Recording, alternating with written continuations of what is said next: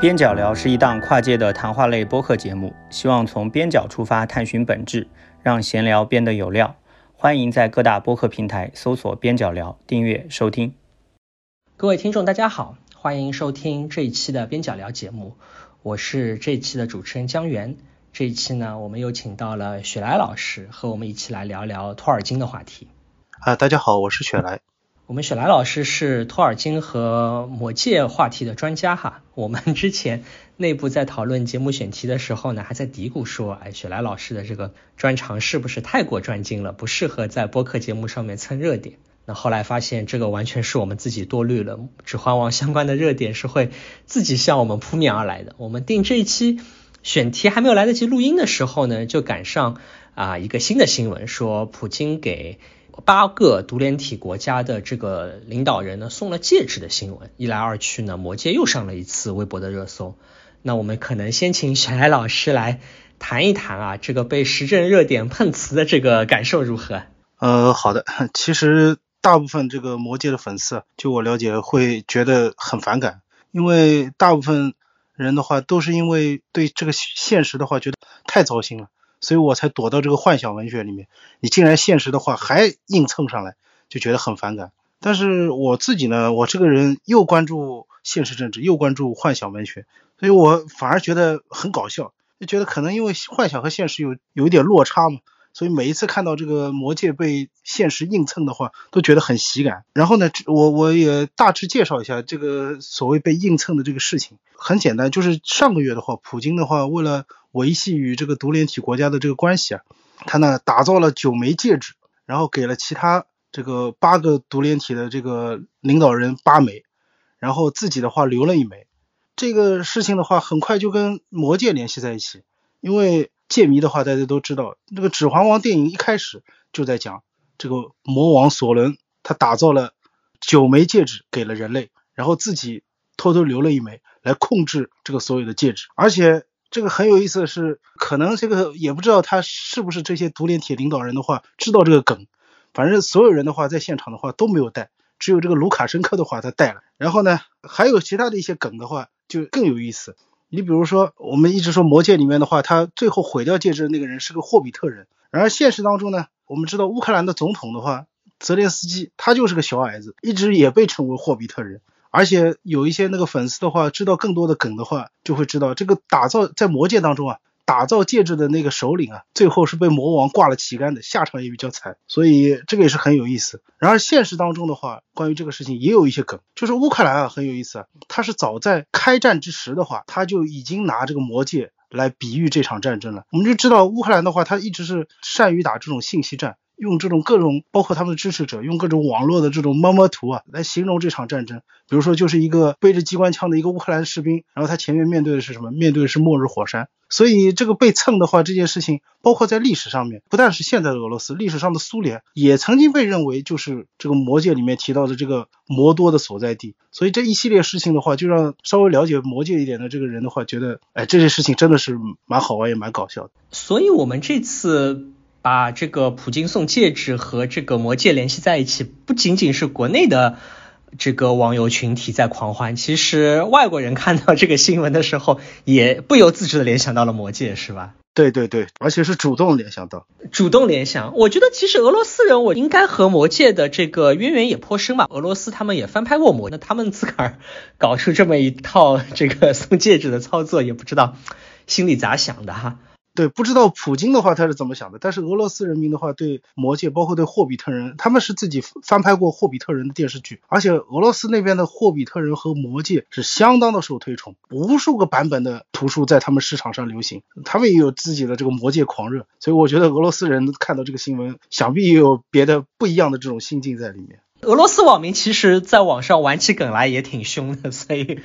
套套用国内网友的这个咱们的这个网络术语来说，我估计俄罗斯网民看了这个新闻，心里面也是挺绷不住的。啊，对对对。那说回正题哈，就是这一次的这个魔戒被碰瓷，很多时候还是可能不是统治者有意为之吧，更多的是这个网民网友们。来这个起哄来玩梗，不过呢，在托尔金的作品的历史上面，的确是一个被各种各样的政治力量、政治势力有意识的拿来利用、拿来借机生事的一个工具。那这个呢，也是我们今天这个主题。来聊一聊托尔金的作品在历史上的这些和各种政治之间的一些联系和关系。当然，我们也会讲到托尔金本人的一些政治立场是如何被大家曲解、被利用，或者说也有一些人可能希望要来捍卫或者来为托尔金本人的这个政治立场来做一些辩护。那这个就是我们今天的啊话题。那可能我们从最最开始的一个话题来说起吧，就是我听说，呃，在纳粹德国时期，实际上德国的出版商是对于托尔金的作品是很感兴趣的。那我们知道，纳粹德国时期。啊，其实，在文化领域采取了很多禁毁的措施，有很多的书被当成了这个啊反动书籍，甚至还有很多集体焚烧的这个在公共场合点火烧书的这样的一些啊行为艺术活动吧。那为什么托尔金的书好像反而变成了一个受到关注的这么一个，或者说受到欢迎的一个作品？呃，其实呢，就是纳粹德国的话，它也不是一味的在烧书。当然了，如果你是犹太人写的书的话，那必烧无疑。但是他们也需要一些这种无伤大雅的娱乐化的书来陶冶这种国民的情操，而且他们其实看中托尔金呢也是顺理成章。一方面的话，呃，当时的这个时间点啊是在一九三八年，就是在《霍比特人》出版的第二年，就是一家出版商的话就找到了托尔金，而且的话，他们一方面觉得，哎，这个书的话。当时一出版就是蛮受欢迎。另外一方面的话，他们也觉得你这个托尔金，一方面又是在这个霍比特人背后有这种北欧啊，有我们日耳曼神话的这个影子，而且他们还关注到托尔金的这个姓氏。这个姓的话，其实是有德国特色，是个德国姓。然后他们在信里面的话，就是询问托尔金一个很古怪的问题，说你祖上有没有这个雅利安的血统？所以就出版合同上面还要先查户口，对吧？查了户口，做了背景调查，咱们才能开始。后面的这个商业合同安排啊，对对对，还要先查一下户口。这个问题的话，其实不只是一个看上去一个很好玩的一个问题，其实在当时的纳粹德国是很严肃的一个问题。他们当时的话就是执行一个叫雅利安化政策。所谓雅利安化，其实说白了就是要排除这个所有的犹太的影响。我们一定要这个种族进化嘛，我们要有纯血的雅利安人，排除所有这种肮脏的犹太人。那么他们看到这个托尔金的这个信，就问他，等于是问你，你是不是一个纯种的雅利安人？如果是的话，那我们这个可以给你的书的话，一律开绿绿灯的。那托尔金本人对于这个纳粹的出版社寄来这封信是什么样的一个反应呢？托尔金的这个态度的话是非常值得玩味，也被反复引用。就是我们所有后来讨论到托尔金的他的这个对于纳粹也好，对于极右也好这个态度的话，他的这封信是绕不开的。他是先给他的。自己的这个出版商写了一封信，他在这个信里面的话是极致吐槽，他就说这个这个德国人这这是神经病法律，竟然还要问一个外国人他的血统，他说真是碰上这种神经病了。他说如果让人误会，我同意这种极其恶毒还有反科学的这种种族学说，他说我只能表示深表遗憾。他接下来呢，他很有意思，这就是像一个英国绅士一样，给自己的出版商准备了两封信。一封信呢是这种话说话的话也是比较客气，另外一封信的话是这种绵里藏针，说话非常的尖刻，充满了这种托尔金式的这种毒舌吐槽。他就说：“他说你们问我雅利安，雅利安的话这个名词不过就是伊朗印度语系罢了。他说我不知道自己还有这种说印地语、波斯语和吉普赛语的先祖。其实这个吉普赛语啊，他这里面可能是在这边故意在刺这个纳粹德国，因为纳粹德国的话，他们对于吉普赛人是像犹太人一样很看不起的。”他说：“我不知道有这种先祖。”他还说：“如果这是你们的文艺政策的话，那我对我的这个德国性，我恐怕就骄傲不起来了。”就是充满了这种嘲讽意味在里面。所以他的这封信其实，嗯，虽然之前雪莱老师可能说这个答复是比较尖刻或者是比较激烈的，但是听听这个信上的具体的写的措辞，感觉还是讽刺意味更足哈。那我也想。问一个比较直白的问题，像这种所谓托尔金式的口吻啊，或者这种幽默感，或者是这种嘲讽的这种说法，是我们后人为伟人去找补的一个话术吗？还是说，这个对于一个英国绅士来说，其实这个话已经说的很重了？呃，我觉得是托尔金自己，他就是一个从头彻尾的一个标准的一个英国绅士，他也很喜欢开玩笑，他自己以自己的这种幽默感为傲，他有说过这种话，他说。我有着很简单的幽默感，我最欣赏的这种批评家也被我烦的不行，所以他的确也是会很自鸣得意这种毒舌的这种评论。明白了。那后来这两封信，出版社是挑了哪封给寄回寄回德国呀？哎，这就是一个很有有趣的点，就是他自己的出版社的话是挑了那封温和的信寄给了德国的出版社。他没想到呢，这个德国出版社的话，后来这个二战时期的话，德国受到轰炸嘛。他们出版社的仓库的话被等于炸完了，这个信的话也从此遗失了。所以，我们今天能看到的反而是留在英国出自己出版社的那封毒舌的信，反而留下来了。啊，所以我们现在来追溯到托尔金的这些啊政治立场或者政治观念的时候呢，反而有一个更加鲜明的、更加直白的一个证据。如果是那封写的充满商业措辞、弯弯绕绕的信，可能反而读着更加。读不出什么味道来，但是呢，反而索性留下的一封信是一封比较直截了当的信，或者说有很多我们可以做出更多阐发或者得到明确结论的东西。导导对后世来讲，可能来理解托尔金是一个姓氏吧。那所以后来托尔金的作品是二战之后才引进德国的，是吧？是对。他其实事后的话，在二战时期，他还是托尔金还是想联系上那家出版社的，但是因为二战爆发了嘛。那这个事情就不了了之，事后还是二战以后才出版的。那说到托尔金，可能我们也正好啊问一个很直接的问题啊，问问雪莱老师，就是托尔金本人的一个政治立场是一个怎么样的政治立场？可能我们以后后面的话题会讲到说大家是怎么来利用托尔金的这些啊文学作品的，所以可能我们先给听众朋友来介绍一下托尔金本人的政治立场是什么样的。就是这一点呢，其实也毋庸讳言。可以一句话来概括的话，托尔金的政治立场的确是比较保守。就是在他的那个官方传记里面也写到，如果你用现代的话来说的话，那托尔金其实就可以算是一个右翼。但是呢，这个右翼的话，当然是我们理解的这种英英美式的这种右翼。可以说呢，他是以自己的这个君主和国家为荣，而且他自己亲口也表示，他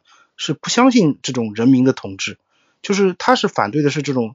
当代民主，他觉得呢，就是当代民主的话，会让一些这种自由啊、谦卑啊、平等啊这种价值的话贬值了。在他的心目当中的话，就是变得受到了这种可以说是这种大众的这种暴政啊影响啊，民众的话容易这个被一些这种，在他的眼里就是一些奥克拿到权力之际去引诱民众去夸大宣传，这样的话诱导我们走上了这种奴役之路，在他的心目当中是这样的，所以他是比较保守的一个人。哎，那说到这个，我倒好奇再追问一下。听到刚才啊你的这个介绍，我觉得好像托尔金更理想化的一种政治生活，或者说是一个社会生活，是不是更接近霍比特人的生活啊？就是那种田园牧歌式的，或者是小国寡民式的生活比较简单啊，人际关系比较简单的世界，是这样的吗？呃，其实的确是这样。就他笔下的霍比特人的这种社会的话，就是他一个理想的社会。这托尔金反反复复，他表示出来对这种政府也好，权力也好，那种不信任。他最好就是能够回到这种，嗯，我们所谓小国寡民，无为而治。然后国王的话，你看在魔界里面的话，他们国王到最后都是不允许你踏入这个这个霍比特的这个村子一步的。就是最好的话，你这个政治就是远离我们，大家自治。这种日出而作，日落而息，这是比较符合他的一个理想。但是呢，我我觉得可能咱们讲到霍比特人啊，我这是我看到也有一些比较尖刻的评价，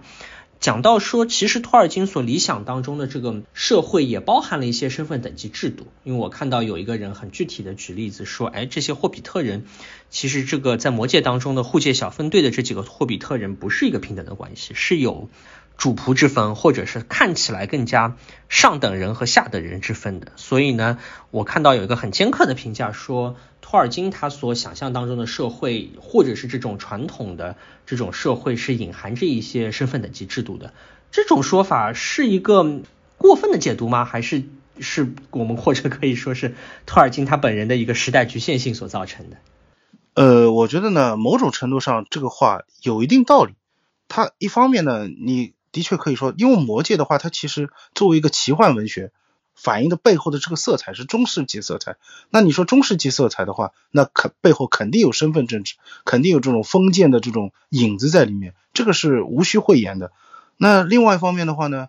我还是主张，就是我们看托尔金也好看他作品也好，还是要还原到他的这个时代。他这个时代的话是二十世纪初嘛，当时是处于一个维多利亚的末期，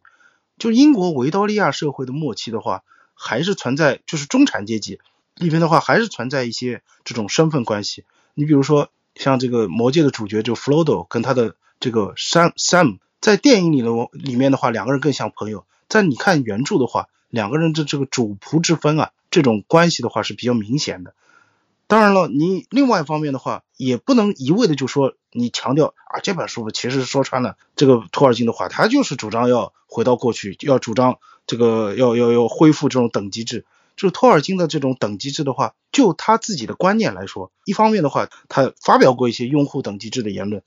比如说他说他就这么说，他说你向一个绅是乡绅来脱帽致敬，或许对乡绅来说他妈的很坏，但对你他妈的很好，这是他的原话。但是他也发表过一些反对等级制，特别是军旅当中的反等级制的话。就我们知道托尔金他是参加过一战的，他对一战里面的这种上级军官也好，对这种组织也好，他是反复吐槽。那你也可以找出他这种另外一面。我就是说要还原到作者当时，他是身处一个新旧思潮交替的这么一个年代。嗯，没错没错，确实是这样。因为我觉得在二十世纪早期的很多思想家确实。也不叫思想家了，包括很多这个文学家或者当时的人，现在的观点啊，以现在的标准看来，其实我觉得是挺陈旧的，或者说和我们是处于一个相当不一样的这个世界。因为我就想到我，我前两年还买过一本刘易斯的书，我当时还很期待这个出版社出了很多刘易斯的这个小杂文，但是我当时读了的感觉就不太好，因为我觉得好像这个书是一个很。很很很城府的一个老老老股东写出来的话呢，当然这个不能怪人家，因为人家确实和我们所差隔的时间是比较多的，有很多的啊想法也好，观念也好呢，可能和我们现代更熟悉的一种平等制度，更熟悉的一种啊社会生活当中的这种状态相比，应该还是挺不一样的。那说到身份等级，我其实还有一个很很常见的一个问题，就是说魔界当中是有。对于种族歧视的一些啊暗示的，比方说精灵就显得非常的高大白净，那些其他的这个低等的人感觉就比较脏肮脏，这个皮肤也比较的这个粗糙或者灰暗。我不知道这个所谓托尔金其实有色人种是是空穴来风吗？还是我们可能还是得很很很遗憾的归咎于说这就是他所处的时代的某种局限性？呃，其实呢，我觉得一方面我可以说。就他自己的观念本身的话，当然是他带着一些当时时代的一些这个偏见烙印，的确是存在一点。但是你就这个作品本身来说的话，我觉得这是要分开来看。他作品本身的话，其实托尔金的这个笔下的这个世界，就是他自己也反反复复讲，你不能拿我的这个魔界的作品跟现实一一对应。这个像幻想的是幻想中的世界。你说精灵的话，他呃，你幻想他这种白净啊、高大。但是在托尔金眼里的话，精灵在现实世界中是没有没有对应物的，它是一种幻想中的生物。真的要对应的话，那就是只有中州当中的这些人类，它是真的对应着，就是他幻想中的，就是英国的先祖那些日耳曼人。你想他人类的话讲的那个语言的话，它其实就是根据古代的这种日耳曼语、哥特语来改造的。所以他心目当中魔界世界里面，人类就是人类，精灵跟人类是不一样的。就你不能一一对应进去，但是你要具体说这个托尔金是不是就是因为现在网上的话，大家有一些炒得很热门啊，就说就说托尔金啊，你这个里面作品里面好像来自这个魔界里面来自东方的人的话，好像都是比较邪恶的，特别是奥克。托尔金真的以前在一封信里面的话是提到，他说奥克是什么样子，就是类似于这种鼻子扁平啊，肤色蜡黄啊。就是在是相对于欧洲人眼里的这种就是最不好看的蒙古人种。好了，这句话的话就被有一些网友，包括我看到中文论坛也有，大家就调出来啊，托尔金你是歧视蒙古人种，也就歧视我们中国人。但是呢，一方面托尔金其实一方面他写这个作品的话是在反映中世纪欧洲人对于东方的一个想象，另外一方面的话呢，就是受到了当时的这个一些一些偏见的这个影响。你也可以说，当时的话托尔金。包括他对于这个黑人也好，黄种人也好，他是一开始的话不自觉的接受了一些当时的这个普遍言论的一些看法。你比如说，当时的话，其实我们都知道，欧洲人的话对于东方人也好，对于非洲人也好，其实是很歧视的，甚至有人类动物园这种做法，就是把这种抓过来的这种非洲人啊、什么有色人种啊，这关到动物园里供大家欣赏。那么托尔金的话呢，他其实是很有意思，身处的这个环境，包括我们看他出生的这个地点。我们讲托尔金是个英国人，但是其实他并不出生在英国，他出生在南非，当时是布尔共和国，就是一个叫奥兰治奥兰治自由邦的一个地方。他身处的这个环境里面的话，小时候在奥兰治自由邦的话，他们家里面是雇着黑人的。当然，他母亲的话，对于黑人是就是一种比较宽容、比较开放的一种心态，可能将来也影响了托尔金。但是我们不得不假想，就是托尔金将对于自己的这种出身，对于自己的这种环境的话，他肯定也有一点思考。包括托尔金的话，我们看到他出生其实是在一八九二年，是两次布尔战争之间。托尔金自己对布尔战争的话，其实是有自己想法的。他一开始是支持布尔战争，但是后来又。就是反对布尔战争，他是有这么一个思想的挣扎在里面的。这个反对是他后来，比方说成年以后开始反思，还是他当时啊？因为我看第一次布尔战争、第二次布尔战争的时候，托尔金应该还年纪还比较小吧？对，他是一八九二年嘛。第二次布尔战争的话，大概他他大概在南非就生活了三年，就三岁的话，他就三岁左右他就离开了南非了。然后后面再过了几年的话，第二次布尔战争爆发。然后他是他反正在一封信里面他是这么写，就是年轻的时候他是曾经支持过布尔战争，但是后来又反思了，就是他觉得他不会再为这种军国主义、这种帝国主义，也可以说是为这种就是种族的这种战争在摇旗呐喊，可以说他有这么一个经历了这么一个过程。那托尔金还有个和这个有关的问题啊，可能我觉得有很多听众也很好奇，因为有些新闻报道也好啊，论坛当中会提到，就是托尔金对犹太人的态度。怎么样？刚才雪莱老师因为没提到，我们把 犹太人的问题单独挑出来来问一问。托尔金对犹太人的态度呢，就是我刚才讲的那封给那个德国人的信里面，里面提到那个雅利安政策。托尔金那么接下来势必要提对这个雅利安政策当中的这个反犹主义，他也有一个明确的一个表态。他说：“我很明白，问我这个是否有雅利安血统，是在问我是否有这个犹太人祖先。”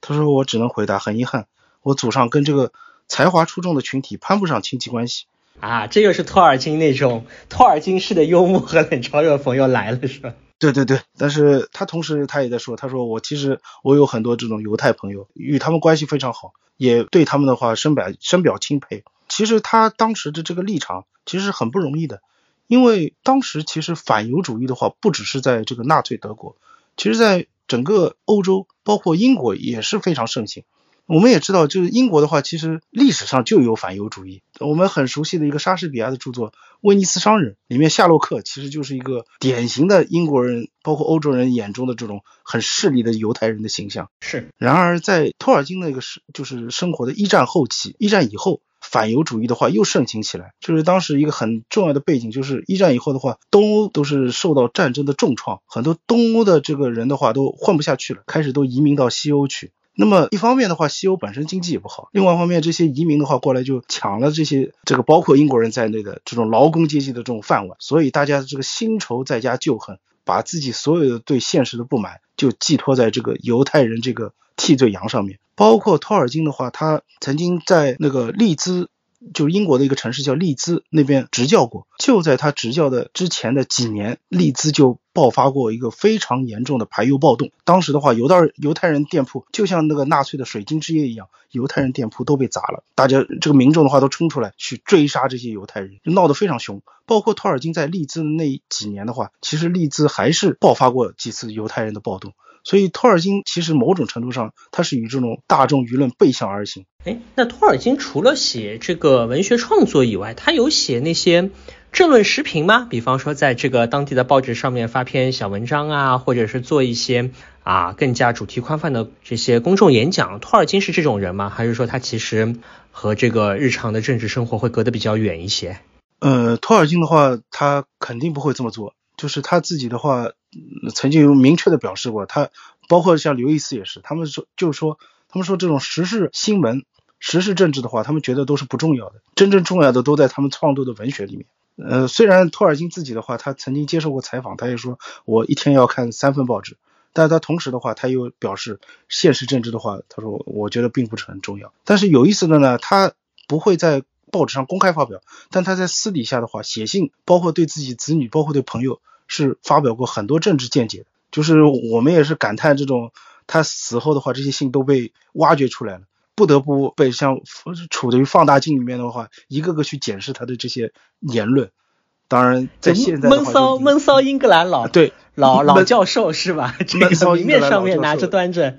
藏背背后里面还要写信锐评，这个写给亲朋好友有很多吐槽发言，是这样的人。对，最后没想到。都被公开了，然后被我们现在的读者的话反复的在用放大镜在看，就遭受了 J.K. 当然我我也不是说支持 J.K. 罗琳，但是受到了像 J.K. 罗琳一样的待遇。对，托尔金应该也要临死前留个遗嘱，说把我的心都给烧了，不然的话。对对对。但我我我有点好奇啊，因为实际上二十世纪早期的这个英国的文学家其实也很多，像写大众文学的作家也也不少，为什么托尔金好像在？二战结束之后，还有啊很强烈的这个生命力被政治的这些势力拿来使用，以至于我们要回过头去翻看他的这些信件，从这些信件里面去找一些蛛丝马迹的这些话。这是因为他的这个思想在二战之后还是有很强烈的生命力，是吧？其实呢，我觉得这个要从两个维度来讲。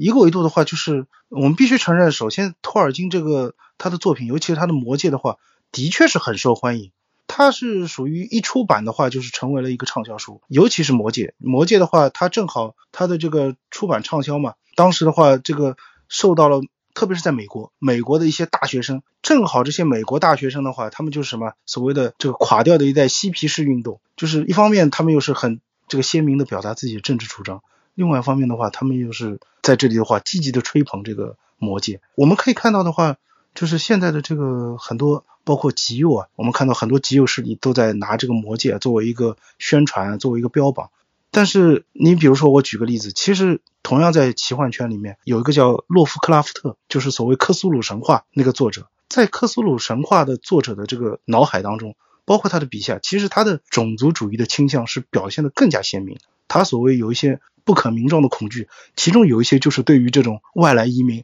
当然是包括这种黑人啊，包括这种是极端的恐惧外加厌恶。他是主张白人至上，但是相比之下，所谓这个爱勒夫克拉夫特，他这个爱手艺大人，反而在我的印象当中的话，没有掀起这么多的这种舆论的这个声浪，就是没有被右翼怎么利用。那你说？右翼更可以利用人气不够是吧？书不够好，那我觉得可能没人气。对对对，就是就是可能相比之下，你这个这个出名还不够出名。当然了，可能跟你这个他的这个克苏鲁神话到现在还没有一个比较好的这个影视化作品有关。你像影视化作品的话，你一个海报贴出来，我们反对移民，反对什么？就像魔戒就是他的一个那个阿拉贡，魔戒里面有很著名的一幕啊，人皇阿拉贡的话。拿着宝剑，向着这个魔军的大军的话冲过去。这个海报是被经常被右翼的话批成，就是背后的话不再是魔多，是一群黑人移民或者是一群移民，就是被批成这样的。但是你你爱手艺的话，你没有这样的影视作品，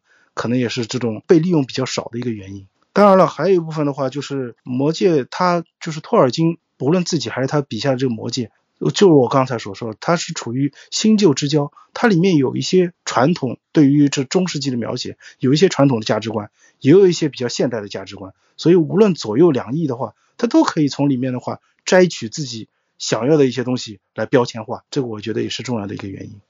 我问一个比较尖锐的问题啊，刚才可能已经讲到了，但我们还是想请雪莱老师来正面的回答一下，因为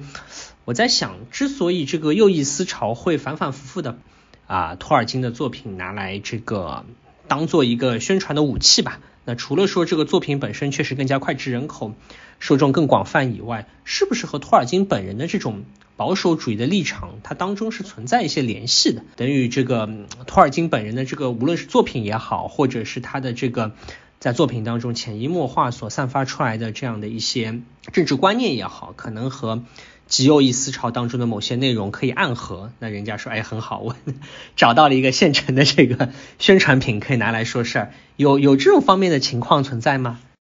回答这个问题，我觉得还是先要回顾一下这些极右翼的话，特别是在战后，他们是就是怎么解读、怎么利用这个呃托尔金的作品。就是一方面的话，刚才就像我所说的这个例子，就是呃他们一些海报啊当中啊用一些形象啊，其实更鲜明的一个例子就是在意大利，我们看到。最近不是有个新闻嘛，就是一个新当选的一个意大利的这个女总理啊，叫梅洛尼啊，她所属的一个新法西斯政党的话很有意思，她的一个自己的一个在媒体上面就公开宣称，她说我就是一个魔戒的一个爱好者，我从小读魔戒，我读魔戒的一个结论是什么？读魔戒的结论是移民就是不对的，我们就是要坚持意大利传统的价值观。那他是怎么？他甚至于还说自己从初中的时候就开始看这个魔戒，还自己制作戏服啊，与什么小说迷一起排练啊什么的。那么我们就想到他是怎么一个思维逻辑呢？其实，在意大利的话，这个魔戒被右翼就是解读的话，已经有就是比较长的历史。在一九七零年代的话，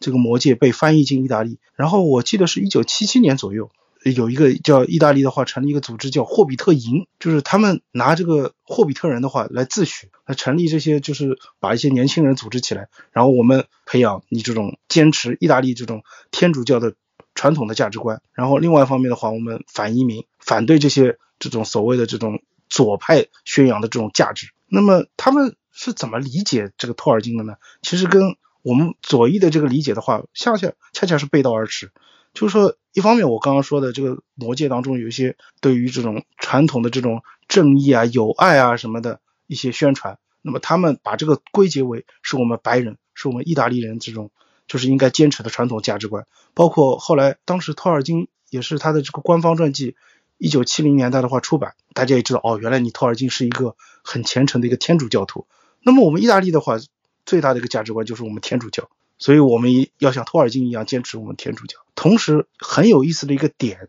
就是在于这些右翼的话，他们所谓霍比特营为什么要强调霍比特？因为在托尔金的这个魔戒里面，他是强调的是真正最后拯救这个世界的，不是你这么所谓的大英雄，是一个最渺小、最普通的一个普通人，就是一个霍比特人。其实跟右翼就是被右翼怎么理解呢？他们是理解这个是蕴含着一种大众精神。右翼的话，很容易就联想到纳粹的话，当年也是很喜欢强调这种所谓大众的意志、人民的意志。嗯，我们知道那个德国有款很有名的汽车叫大众汽车嘛，就是在纳粹的时候推行出来的，就是他们强调这种大众意志的这种结果。那么他们的解读就是，我霍比特人，我魔戒的话就体现了普通的大众意志，大家一起团结起来，来抵抗这种所谓来自于东方的魔多的这种侵略、这种文化入侵。做了这么样一种解读，所以就有这么样一个结果。其实刚才雪莱老师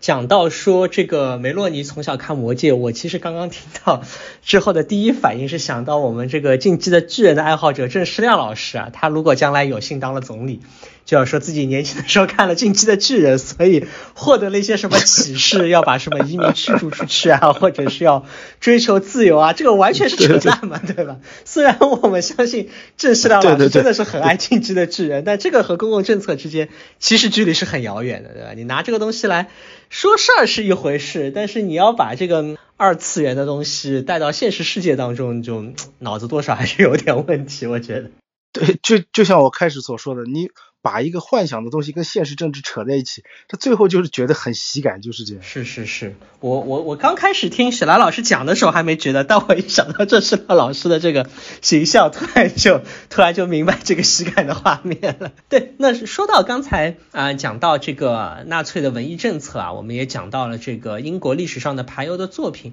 但是呢，我觉得这里倒是可以引申出一个更加大的话题，就是啊，我们现代人是怎么来看待这些。历史上的经典名作的，尤其是这些经典名作，可能有有一些黑历史，或者说像刚才徐爱老师讲的，就是他可能在后世因为这个作品的历史的这个原因，他可能会有很多不同的这个解读的方向、解读的这个可能性。我自己其实，咱们在之前讨论这个选题的时候，还想到了一部作品，就是《乱世佳人》。因为前两年曾经出过一个风波，说 HBO 下架了这个啊《乱世佳人》，下架的原因一开始这个中文互联网络当中把它归咎于是一种政治正确啊，或者说是因为啊这个啊《乱世佳人》当中的一些不不符合现在政治正确观念的这样的一些立场，所以说就被就被和谐掉了。那当然后来。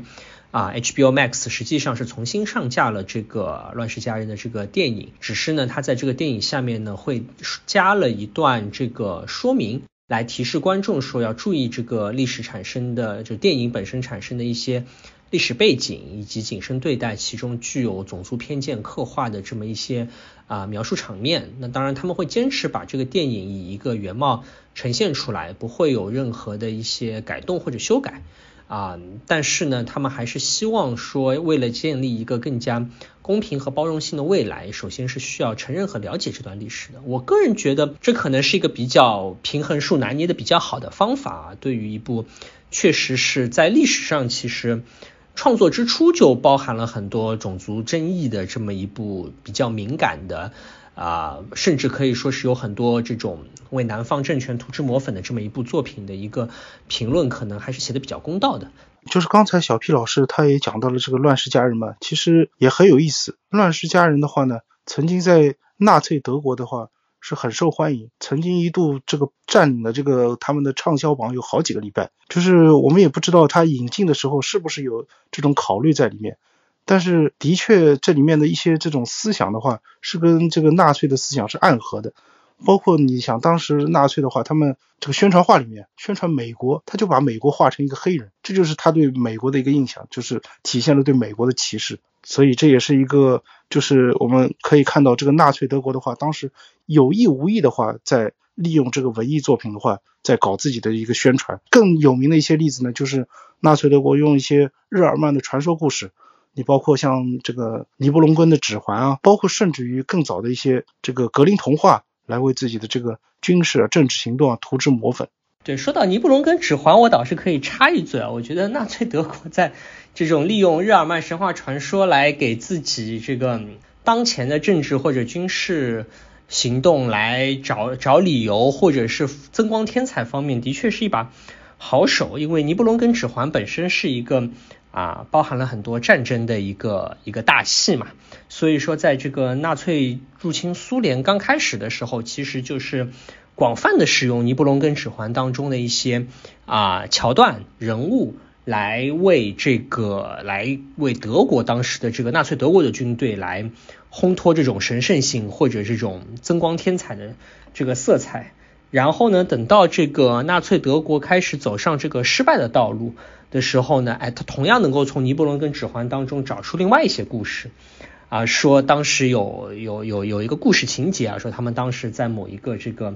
啊大厅里面被敌人所包围，然后如何的这个孤注一掷，如何的面临这个绝境，还要拼命的奋战。那所以这些故事就不是一开始那些威武雄壮的故事了，而是一种在困境面前这个绝地反击，或者说是拼尽最后一滴血的故事，又被纳粹拿来。所以就是同样一个尼布龙根的指环，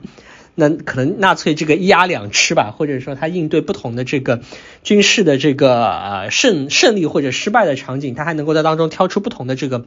素材来，来给自己找找一些这个宣传的这个。这个这个材料，我觉得这个纳粹在这方面的本事的确还是蛮蛮厉害的。嗯，对对对，他们相当于先是，嗯，就是北欧神话里面都有这种诸神的黄昏嘛，就是最终一个悲剧的一个结局。他们先把这个悲剧的结局删掉，然后等战争实在不行的时候，把结局悲剧的结局再还回来，就是相当于这么一个效果，感觉是。的确是这样，而且呢，纳粹我觉得导演不仅限于纳粹啊，我觉得好像德国从十九世纪这个民族主义兴起的开始，好像这些啊神话故事、神话传说这些东西就和啊德国文学或者说德国的整个思想界的发展就有非常紧密的联系。我不知道雪莱老师这这方面有过研究吗？其实当时很有意思。就是我们看这些一些神话，包括甚至于童话作品，觉得跟现实政治的话离得很远。但是在十九世纪当时的话，两者其实是走得很近的。我们可以看到，当时在十九世纪末、二十世纪初有一个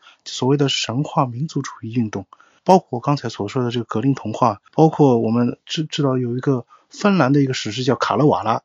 卡勒瓦拉的话，甚至于可以说是定义了这个芬兰这个民族。还有我们当时这个很著名的这个诗人叶芝，他写的那些诗歌，发掘是什么凯尔，就是爱尔兰的那些神话传说的叫凯尔特伯木啊，甚至这些，就当时有这么一种思潮，觉得可以从文学作品里的话，唤醒一个民族的自觉，一个民族的自我认知，有这么一个思潮在里面。呃，一个很有名的一个例子就是格林童话。就我们现在在说什么格林童话的这个最初的面貌啊什么，其实格林童话一个很重要的面貌就是当初格林兄弟他们在发掘那些就是德国民间故事的过程当中的话，他们实际上是有这么一个意识在里面，就是我们要通过发掘这个我们自己这个德意志，当时在格林兄弟的年代，德国还是林立的一些邦国，还没有真正的一个德德意志国家的一个存在，但是他们觉得就是我们要寻找一种民族的共同的一个记忆。我这里打个岔，这个格林兄弟，我我自己读过的格林兄弟的这个作品不是格林童话，我自己读过的格林兄弟的这个作品叫做《萨维尼法学方法论讲义》，因为格林兄弟实际上是德国的历史法学派大师这个萨维尼的高足吧，那么所以呢，他们其实为这个萨维尼的这个课程写了一个。做了个笔记，那这个笔记后来变成了这个了解萨维尼的这个历史法学派理论当中的一个啊。不一定很重要吧，但是是在国内引进的一个啊作品，所以我那个时候读大学的时候，在那个书店里面瞎转的时候说，哎，萨维尼的书很好。我以前只听说过这人的名字，不知道这人的书到底写了些什么样的内容啊，观点是怎么样，拿来看。然后再一看作者，作者上面写着叫格林，我就觉得有点不太对劲。后来去一搜，果然是这个格林格林兄弟，所以可想而知，就是这个童话故事和。这个德国的这个法律和他的这个历史法学派的这些方法思想之间的这个内在联系，其实是绑在同一个人身上的。就是格林兄弟的话，他们其实这个斜杠青年斜杠的很厉害。他们不只是就你说的这个历史法学，还有童话，他们其实还是。当时一个叫语文学，就是现在的语言学的前身啊，他们还是语文学的大师。托尔金的话，其实是对格林兄弟研究的很深的，主要就是从语文学开始，因为托尔金自己也是个语文学家嘛。这个格林兄弟的话，他们还发明了一个叫格林定律，就是体现了这个我们刚才所说的这个印欧语系啊，它的语言的话，就是认为是从原始的这么一个印欧语言一直发展发展发展，下面出来了很多分支，像一棵树一样。分支就是出来的这个哥特语啊，包括什么什么日耳曼语啊，一直到这种什么中古英语啊、现古英语啊这种，他发现了这个音在它的演变过程当中，它的声音会转变嘛，他们就发现了这个声音转变的一个格林定律。这也是格林兄弟的一个贡献，就是他们是这个是非常非常多元的，但是他们在做这些事情的其实背后，他们有一个思潮，他们觉得就是搜集他们的民间故事的话，他们是可以让他们这个德意志的话助力于民族之灵，而恰恰是这一点，事后的话就被纳粹德国所利用了。就纳粹的话，他们是把这个格林童话是觉得日耳曼民族的象征。甚至于他们认为格林兄弟他搜集了这么多民间的故事，那他是什么？格林兄弟的话，他预见了我们将来会诞生一个日耳曼的这个民众社会。然后他们甚至于这些语文学本身的这种就是印欧语系，也被纳粹的话利用，就是觉得我们所谓炮制出这么一个日耳曼种族、印印欧种族是要统治世界的这么一个最高贵的种族。